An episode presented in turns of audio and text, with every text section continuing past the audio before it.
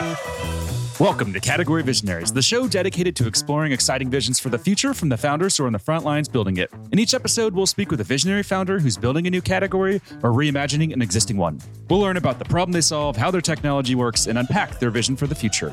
I'm your host, Brett Stapper, CEO of Frontlines Media. Now let's dive right into today's episode.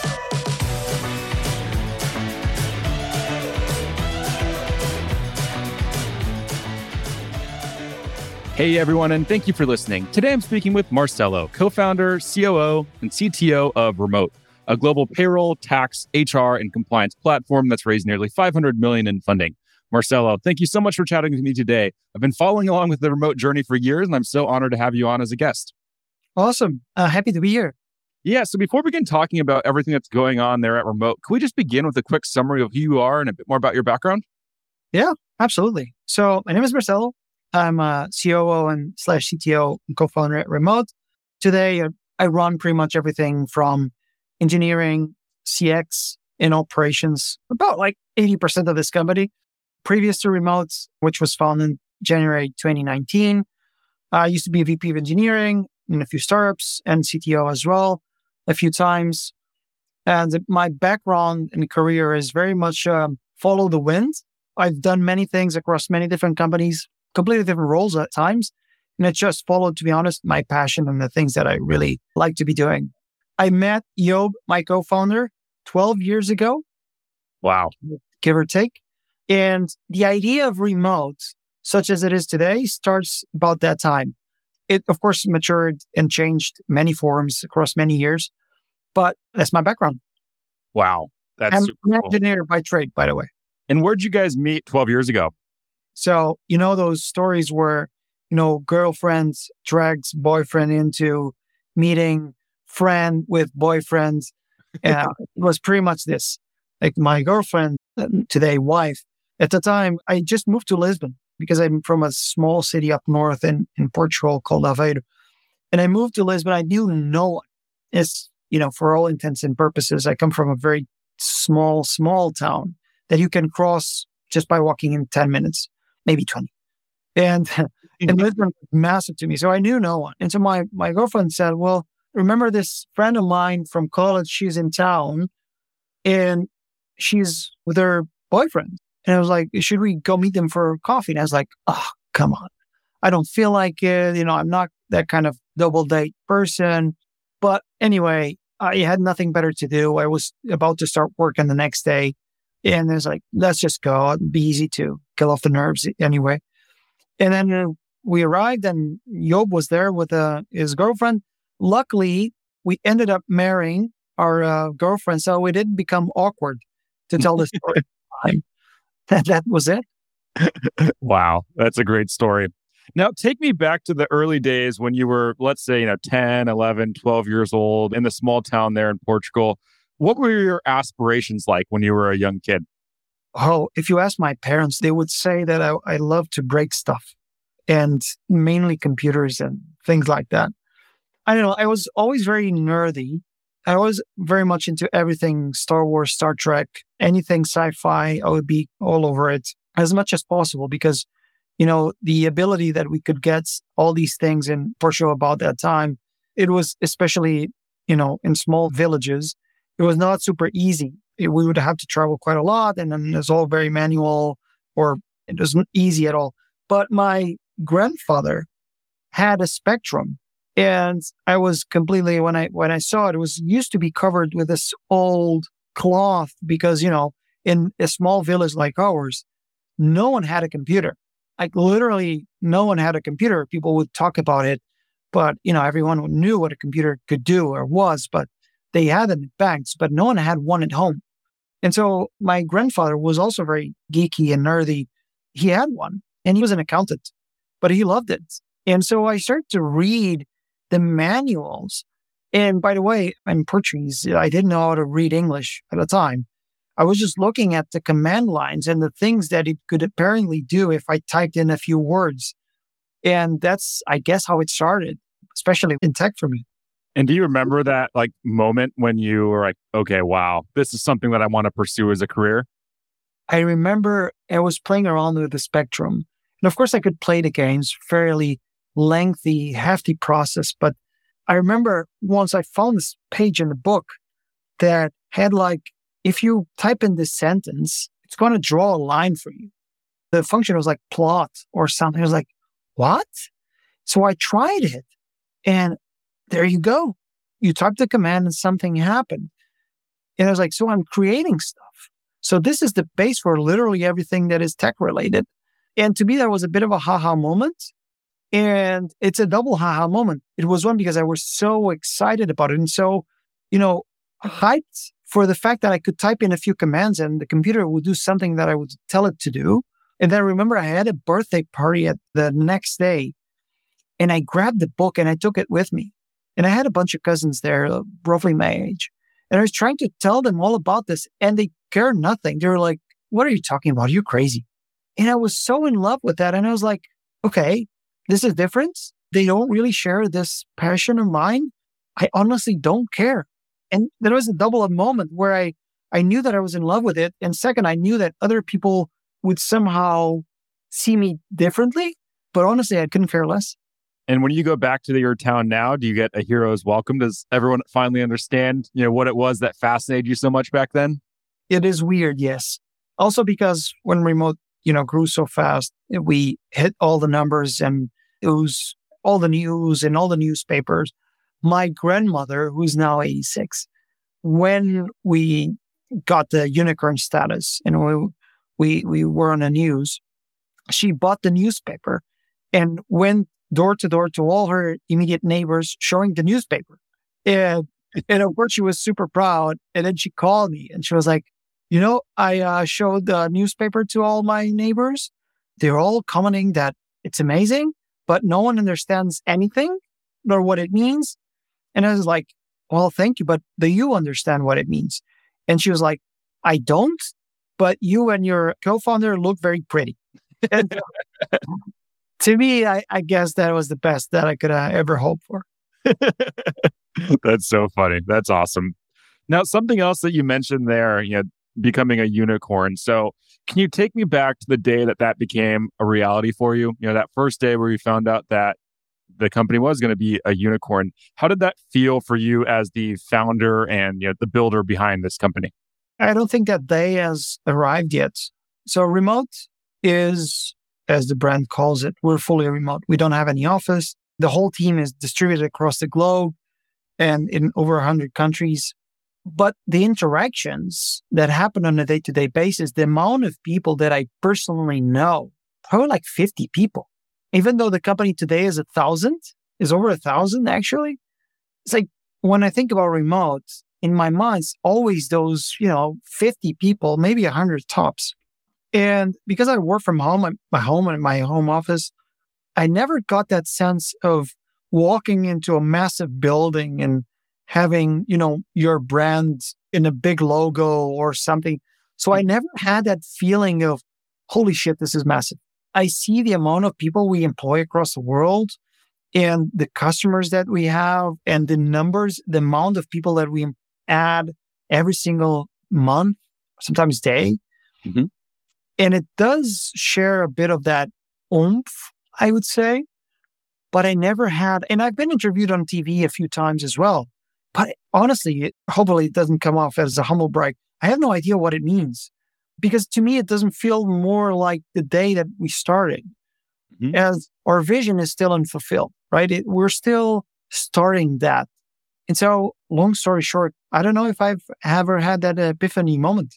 Do you think you're ever going to have it? Do you think there is like a, a finish line or a, a, certain point that you're going to get to where you go say to yourself, hey, wow, it, it feels like you've made it? I think that the day that you either end up on a, you know, IPOing or something similar, that you see the name of your company in, you know, a recognized stock exchange, then it will probably start having that, holy shit, this is real. But I don't think that before then, and honestly, I'm a very anxious person.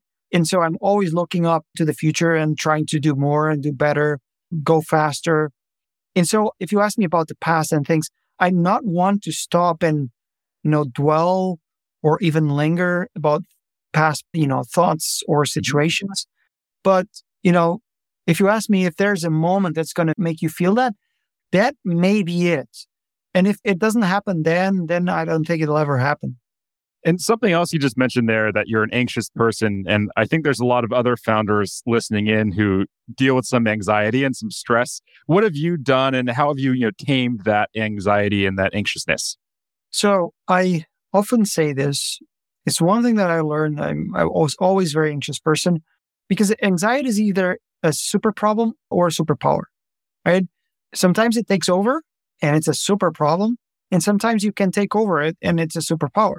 The reason for it, you know, anxiety exists because your body goes into primordial instinct mode and gives you all the energy to fight tigers and bears and whatever else was around the time where we needed to fight stuff to survive.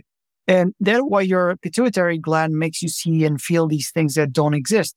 So you go into hyperdrive, your heart beats faster, stronger, you're more alert, you don't need to sleep as much, you don't need to eat as much, the problem with this is that if you utilize it in a way in short bursts in the right moments for the things that you can really make use of, out of it, then it's going to be amazing because it literally acts as a drug because it'll, you're going to have superpower. The problem is when you allow it to fester and to spread into every single thing that doesn't need it. Right. If you're having coffee or tea with friends and all of a sudden you're all jittery because you're thinking about work rather than laughing or you know you stop taking care of yourself and that is a super problem. And mind you remote is one of the hardest challenges i've ever had because we started the company in january in 2019 my wife was five months pregnant when i started this company. I became a dad the same week that we closed our first round and a few months later, so my kid was born with club feet. So it was a medical condition. His feet were turned inwards, requires a lot of interventions and physical therapy and surgery and all that. Uh, the first few weeks and months of life. And a few months into it, and we had a pandemic going over the world. We come out of a pandemic and we go into a war and world recession. And so my ever since I started remote, it has been this weird moment where, you know, you put yourself to the test almost every three months. And honestly, first year, and a half of remote, you know, I was used to go all in, use all energy of my body to solve every little thing. I was an engineer, so I was just CTO as much as just word can mean. But, you know, the team, I grew the team from two engineers to, or from no engineer to you know, 100 engineers. And all of a sudden, it was always massive dialed in.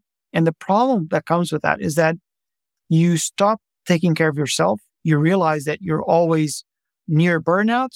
You start to, you know, neglect the rest of life that is worth living and worth enjoying. And I take a lot of pride in my work and I really like what I do. I'm, I'm really passionate about it. Doesn't feel like I'm working at all, which is also part of the problem but it consumes you, right? In that moment, I had to, I remember I took a vacation, a week off. And at the end of that week, I realized that I had not taken one single peaceful, quiet moment for myself. I was always either thinking about work or actually on Slack on my phone or on my computer while my wife was, you know, taking care of her kid and we're trying to relax on the beach. And so ended up no one having any relaxing time. And to me, the most important lesson was you have to take care of yourself. And when you take care of yourself, doesn't mean that you go easy or that you go slower, but you have to understand what is your maximum output. And your maximum output always comes with trade offs. You can go at max rotation like an engine, max rev for a short period of time. But if you're always max rev, you're going to burn out the engine very easily. And so you have to understand what those limits are, where anxiety stops being a superpower and becomes a super problem. And the more you get to know yourself across the, the journey and the challenges, the better you'll do on the long term. So that was my long term, long arch of story around being an anxious founder. Well, it's super valuable to hear that, you know, especially a lot of our listeners right now, all of them are B2B tech founders. And I think burnout is a major issue right now with founders. So having them understand how you've navigated that, how you've, you know, really controlled your anxiety and turned that what's the saying? A, a, headwind into a tailwind it sounds like. Yeah. that's super uh, super useful to know and I, I, think founders will really appreciate hearing that from you. Now can we talk about the early days? So obviously remote work now is all the rage. Everyone's talking about it. It seems like it's actually becoming somewhat of a controversial topic where people are debating it which is you know, probably good for you. But in 2019 i don't think remote work was nearly as accepted so take us back to those early days why did you really say remote work is the future and we're going to bet on that and we're going to build a company around it? What was that like in those early days? We started this company because we had a personal belief. So both my co-founder and I come from almost opposing angles in a way regarding remote, not angles, but vectors rather. So Job, our CEO, he used to be VP of product at GitLab. As you know, GitLab is a pure remote, pure distributed company they grew a lot. They became a reference for being a distributed company, a remote company. But they had a massive issue with not just hiring, but paying people compliantly across the world. And of course, it's hard. And they were doing all the good work and they laid the foundation for a lot of what we know today to be the textbook good way of working remotely. But there was an issue with fundamental issue with how you hire people across the world, how you pay people across the world, and what work conditions you provide to them. And when you look at the alternatives, they were so clunky. They were so designed either for just treating people as contractors or going the old fashioned route of employee of record, you know, very localized, very outdated way of employing someone that is not in the same country as the company that didn't scale, didn't work, was slow, painful. No one liked it, very expensive. And this was, you know, in the way of companies that needed to hire and grow fast across the world. On my end, I was VP of engineering at a time and I felt this pain where I wanted to hire the best people in the world for a role. But for one, I couldn't convince them to move down to my country or the country we were operating out of. That was one. Second, even if I could convince them, it would take significant amount of cash. And then thirdly, what if people move in, they move there all their lives and, and then two, three months in doesn't work. Like it, was a massive pain. You'd struggle to find the best candidates. It would take forever, especially you have high standards. Uh, it would take forever. So there was this whole messed up world, you know, painful even to deal with. And when we started conversations about, you know, Job and I had many products and projects across the year that you know, some people, they get together and they go play soccer or go do something fun together. You and I, we had fun building products and projects across the years, aside of our own main projects and careers. But we never sold anything because we had fun building stuff, not necessarily selling it.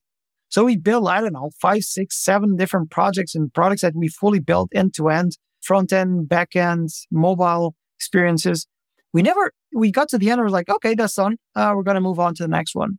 And we we started debating. You know, we know enough. We've been around enough. We are advisors to other companies. We are mentors to a lot of professionals. What are we missing? You know, what are the things that are worth solving and worth betting your career on? And you know, we both share this pain around how em- employment happens and how people are hired and who you can hire and how you bridge this gap between talent and opportunity. And re- the discussion around remote started like that, even without the name behind it. But we knew we, w- we had to solve and sort the remote work. You had a lot of companies going fully remote. And you, it was a very clear trend. You go to all the job boards out there and you see the amount of remote job ads at the time growing daily. And so we saw into it there's no solution for this. There's nothing. The companies that were in the space were still doing the same things that in, they used to be doing like 20 years, if not more. And we knew it would be a big endeavor. But the moment we decided to start it anyway, because we we're stubborn, and I remember the day that we announced what we were doing, I, I think on Medium, we both wrote a, each a blog post and said, well, we're starting this company. We don't know exactly the details of it yet, but we're going to start this. And I remember that we had this massive influx of people wanting to buy from us. And we were so early, I don't even think you can call it early stage, that we knew for a fact that was hit. It was going to be a hit because of the demand and the need of the people reaching out to us even before we launched the company. And it, that was the beginning of it all. Wow. That's so amazing. Now, talk to me about the domain. At what point in those conversations did you decide, okay, we're going to buy this domain? I have to assume it wasn't, yeah, ten dollars on Namecheap to buy the domain. So I wish. What was that, what was that like? Yeah. So we started to debate, you know, the worst discussion ever of either an entrepreneur, entrepreneur or someone working in a product development, naming things. And naming things is always a problem. And we're like, okay, what's the word we're going to call it? I don't know. Like, we're working on a remote space. Remote? It was like, oh, that's near impossible. How you, you know? And we looked up remote. And remote at the time was a historical job board. Someone was running a job board for, I don't know, four or five years on the domain remote.com, but the platform fell a bit outdated and somewhat, it's a bit stalled, I guess. So we reached out to the founders at the time and said, well, hey, we're so and so. Love to meet you. What are you doing with this these days? We have this idea. We would love to give it a shot. And they were gracious enough to reply. And we realized they had started another company at the time, a very successful company still today in the crypto space. And they were not actively developing on it. They were maintaining it because it used to be a hallmark and it used to be a past project of theirs. And we said, look, we have this idea. It's a crazy idea. We have no investment. We're just starting out. What do you think? And from then on was essentially negotiation, how we could uh, take over their business and essentially bought it. And that was it. It was, as far as the cost goes, I usually jokingly say it, it was a kidney. And I, to the value that it's warranted today, it was more than one kidney, probably many kidneys, but it is uh, well worth at least within this context of figurative kidney goes, it was well worth it.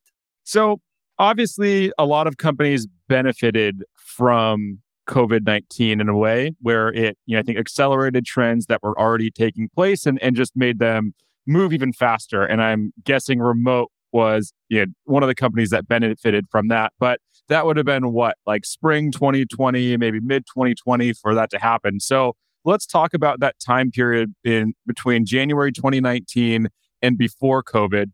Were there ever any moments of doubt where you were questioning what you were doing? Were there ever any moments where it just felt really hard and you were like, shit, maybe we're just going to have to throw in the towel? Did you ever experience any dark moments like that pre COVID? No, fortunately not. So, as I said, we started the company and soon after we launched this website, very basic one. And it didn't say much it just said, hey, employ everywhere across the world globe with remote. And we got so many inbound requests for sales. And we're a very tiny team. I guess we're at the time like, I don't know, 10, 20 people between engineers, ops, uh, HR, and, and sales, finance. We had so many requests for inbound that we had over two months back to back sales calls. And we had people reaching out on, on LinkedIn saying, Hey, I want to buy from you, but I only have a scheduled call in like two months. I need it faster. Can you make it happen? And so we knew because if this was happening then with the growth and the trend of remote work growing, you know, it would just get better. And we were not even anticipating, of course, uh, the pandemic and the strength that remote work had or gained through it all. Now, can we talk a little bit about growth? So obviously you're growing fast. I've read, you know, some numbers in the news. You never know, you know how accurate those yeah. are. A lot of speculation there, but yes. Can you just tease us a little bit and just give us anything that demonstrates, you know, the amount of growth that you're seeing? Because quite clearly you guys are growing at an insanely fast rate. Yeah. So not going into a lot of details. I'm not one to go fully public and brag about every single thing because to each their own. But what I can tell you is that someone told me recently that we were the fastest growing company in Europe ever. You know, in four years of existence, we're a thousand people remote. We're in over 100 countries, the team, and we're serving the whole globe in terms of employment, of paying contractors, helping employers, paying people. We have dozens of thousands of people across the world employed through us and even more so being paid through us, which is uh, for a company that it feels often that, and I say to this to the team, that we're like a six feet tall, four year old baby. Because in one end, you feel like you're growing. We were valued the last round at over $3 billion as a company in the first, you know, not even three first years of the company.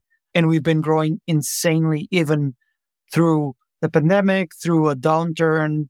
I don't know, sky's the limit, I guess. Nice. That must be a good feeling to have as the founder. Yes. So I'm not going to say otherwise. I couldn't ask for more, to be honest.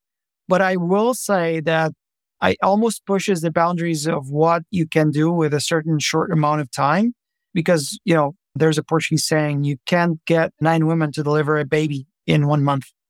Uh, so there's so much you can do with physics. Not that this, you know, saying is very accurate to the day, but uh, there's so much you can do with physics. I love that. Now, something else I want to talk with you about is this idea of category creation. So, what are your views on category creation and what are your views on the market category or market categories that remote is part of? Well, I can say that the play or the market that existed when we started does not exist today, or at least not in the same way. That is one. The reason why I'm saying this is because the companies operating in this space, they used to operate in a such old fashioned, manual, outdated way that once we showed up and started building things that, you know, creating a product out of a service in the employment space and payment space, that meant that, you know, it is roughly the same experience as after the first iPhone came about. Then there was the iPhone and everything else. And that was what we felt because the amount of customers that we started having and putting on and, and onboarding were so many. And the feedback that we got was that there's honestly nothing like this. And to me, it felt a bit like, eh, of course, this is egotistical thinking and narcissistic uh, past that, you know, it felt like a different market altogether because you couldn't even compare our solution to what existed. But second, as far as market, of course, then the market became there are a few more companies started in the space that also grew quite fast. And the reason why everyone is growing super fast in the space is that, you know, the total addressable market, they, it grew significantly. It grew because all of a sudden you had only a, a percentage of the market that worked remotely.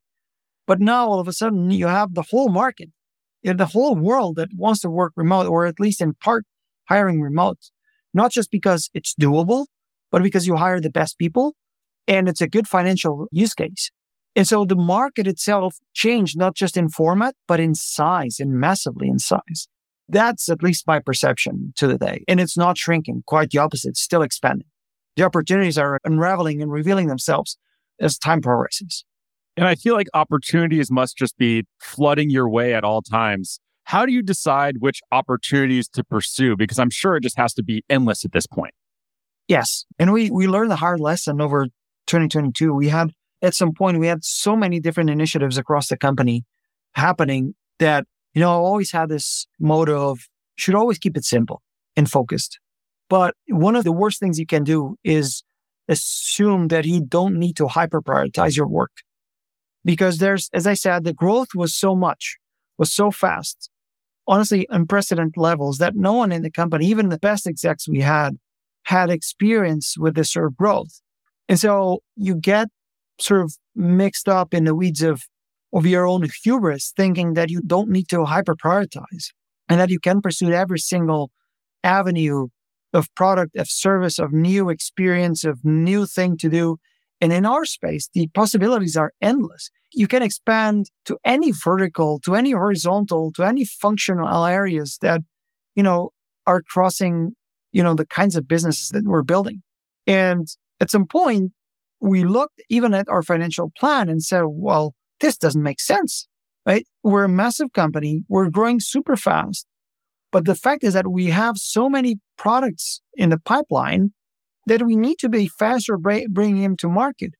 And so we had to take a, a moment to breathe and, and say, no, we're not going to pursue this amount of different products. We're going to hyper prioritize and we're going to focus on the things that we really believe in and what is the vision for remote.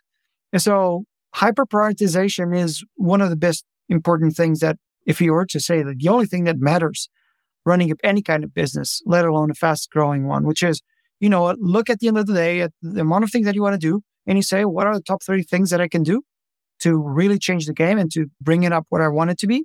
And you assume that everything else can just go down in flames. And that's it.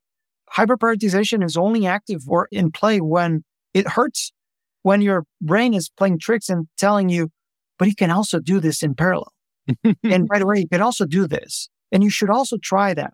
And you know you're hyperprioritizing and doing it correctly when you are indeed choosing to do those things that you will be doing that play a part in the vision of the company. I think you've captured the internal voice there that many founders have in their head of, hey, you can also do this, you can also do that. You've captured that quite well. Yeah, hopefully so. now, when you started, there wasn't a lot of competition, it sounds like, but today the competitive landscape seems to be getting quite full. You know, we had Oyster on a couple months ago and chat with them, and we've had a few smaller companies, but there's definitely a lot of money flowing into this space. But I think, you know, arguably you could say remote is just dominating this and, and you guys are just really killing it right now. What are you doing right and what have you gotten right so far that's just really allowed you to break through the noise and just really dominate this space? So for one, we're designing an experience or a product for people. We're not in the business of, you know, creating an intermediary step between the employer and the employee, between the talent and opportunity.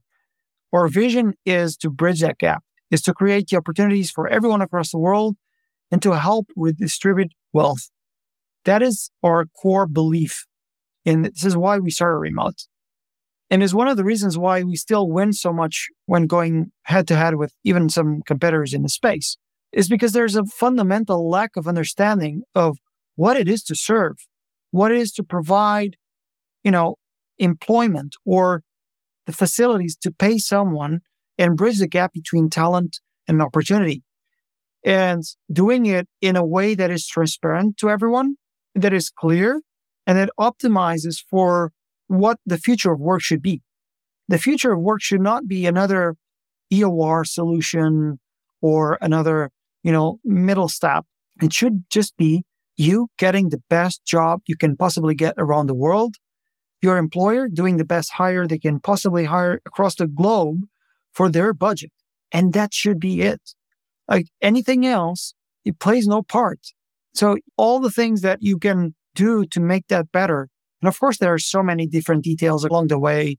You know, today we're the most, you know, company that has most security and privacy certifications in the space. You have to take into consideration that you're taking the most private, considerate and confidential information of everyone across the world. Like all our platform is PII. You have uh, personal identifiable information. You have people's addresses, you know, their contracts, their payments, their salaries, their, you know, social conditions and contributions, uh, healthcare issues as well. So you have to take into consideration every single item and variable that makes for a very complex puzzle and abstract it in a way that it's just simple. And if you create a great experience out of a great product, there's nothing else that you need to be worried about, to be honest. Nice. I love that. Now, on the topic of remote work, and I'd mentioned this earlier in the interview, you know, it's a, a heavily debated topic. It's impossible to go on LinkedIn and, and not see people fighting in the comments about if you know you should be remote or hybrid or everyone should be back in the office. Yeah. Even just today, or maybe it was yesterday in the news, um, you know, Amazon announced their return to office plan, and I think it was like 16,000, 20,000 workers are now petitioning to not have to go back to the office. So, how active are you in those conversations of really trying to be an advocate for remote work and defend it and evangelize it? Is that top of mind and something that you know you consider part of your responsibilities as the founder of this company or the co-founder of this company? My biggest responsibility is helping to bring about the future of work. Anything else is, I would say, secondary in a way. Ever since we started, we've become advisors to really, really big companies, even companies that are not our customers. And so because we possess the knowledge and the skill sets, the people and the product to solve a very important pain that is suffered across the globe, in every single area. I've never created any sort of gatekeeping mechanism over it, meaning we've always done and we still do quite a lot on a weekly basis on advising, mentoring, know, supporting even people, as I said, that are not our customers, because I think we do have a duty in that respect. We started to build out possibly the best future we can for the people that come after, the people that are still in, in need of it. Because if we live in comfortable, you know, countries, cities, locations, we have no clue about what's going on in the rest of the world. And I think we have debt of gratitude towards each other, but also of kindness. And I think the future of work is very much towards improving how the human race is evolving and spend their best time on. And as a company, I really believe fundamentally that we have to play a role in it. And we are playing a role in it. We did quite a lot, and we're still doing quite a lot in the war for Ukraine as well to support everyone uh, we possibly can. We work with governments across the world too. And so it's an ongoing journey to make this better for literally everyone. Nice. That's so amazing. Now, last couple of questions here for you. So, the first one, Marcelo, you know, you've obviously reached a, a level of success here. The company is huge, but I wonder what motivates you day to day? When you wake up in the morning, what makes you say, okay, I'm going to go put in, you know, the long hours to work? What's your main day to day motivation? Well, I don't believe in, in a working schedule. We don't apply that remote. So I, I believe in solving the best possible problem that I have or that I can. And then if I can, then I'll point people that can at it. So that is my motivation. I'll get up every day to solve that one thing that I can help solve. And then I move on to the next. It's a pure, simple optimization process. You go down and you look at all your processes and systems. You identify the most problematic ones and you just fix those. Once those are done, you improve the rest. And doing that will get your system much more optimized. So that's me. Amazing. And final question here, and I guess there's two parts to it. So maybe two questions. You've touched a little bit on that vision for the future of remote work. So can you just paint a picture for us? You know, what does that future of remote work look like? And then in terms of remote the company, what's that vision for remote the company? Well, the future of work, it's the inversion of live to work and work to live, right? The future of work should be somehow grounded in the principles of you should do what you're passionate about and what is the best thing you can bring onto yourself and others. Because as a species, that's how we evolve and we make each other better. Now, the reason why we don't do it today is because we need to put food on the table. And in order to do that, we need to get money. And so we'll take all kinds of jobs and do all kinds of things, not necessarily because we enjoy it, but because they pay for, you know, our lifestyle, the things we need, the things we, we want.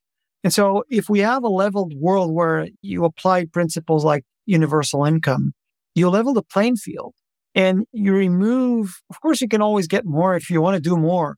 But if you apply these principles, that means that everyone has a shot at being, you know, rather than engineer, can be the best woodworker your country can possibly have.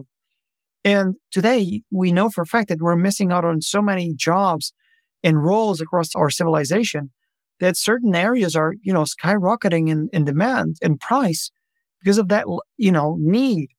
And it's not like everyone is happy. I mean, most people are really sad and depressed when they go about their daily jobs. So the future of work is, you know, bridging the passion and removing, almost removing the money out of the equation so you can focus on being your best version of yourself.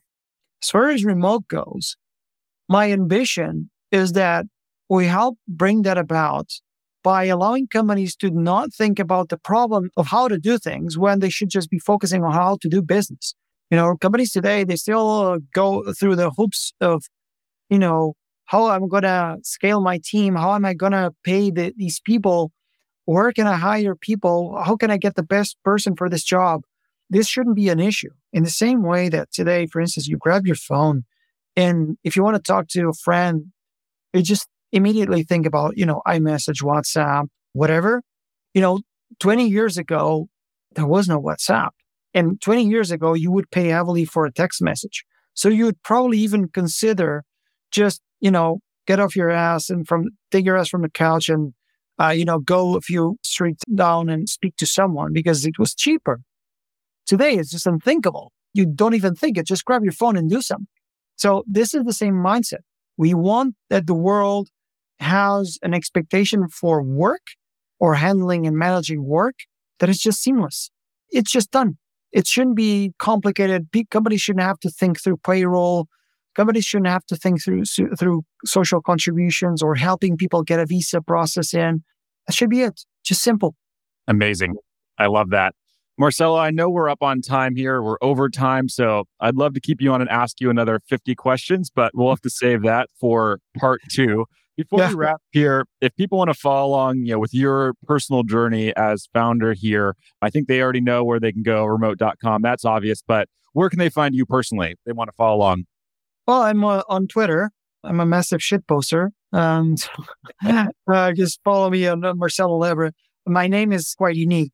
I think I'm only disputing this name with someone else in Brazil, I believe, and is not very active. So I'm very easy to find and LinkedIn on LinkedIn on Twitter. If you just Google me, Marcelo Remote, very easily find me. Who owns the domain for your name? Is it you or the Brazilian guy? The big question. Uh, uh, I do. You do. Good. So you have all the domains. Marcelo, thank you so much for coming on and, and sharing your story and talking so openly about all of this stuff and really sharing the vision for what you're building. This has been, I think, my favorite interview so far out of about 150 interviews. So oh, thank you so much for taking the time. Appreciate it. Love All right. Thank you. Keep in touch. Take care. Bye bye.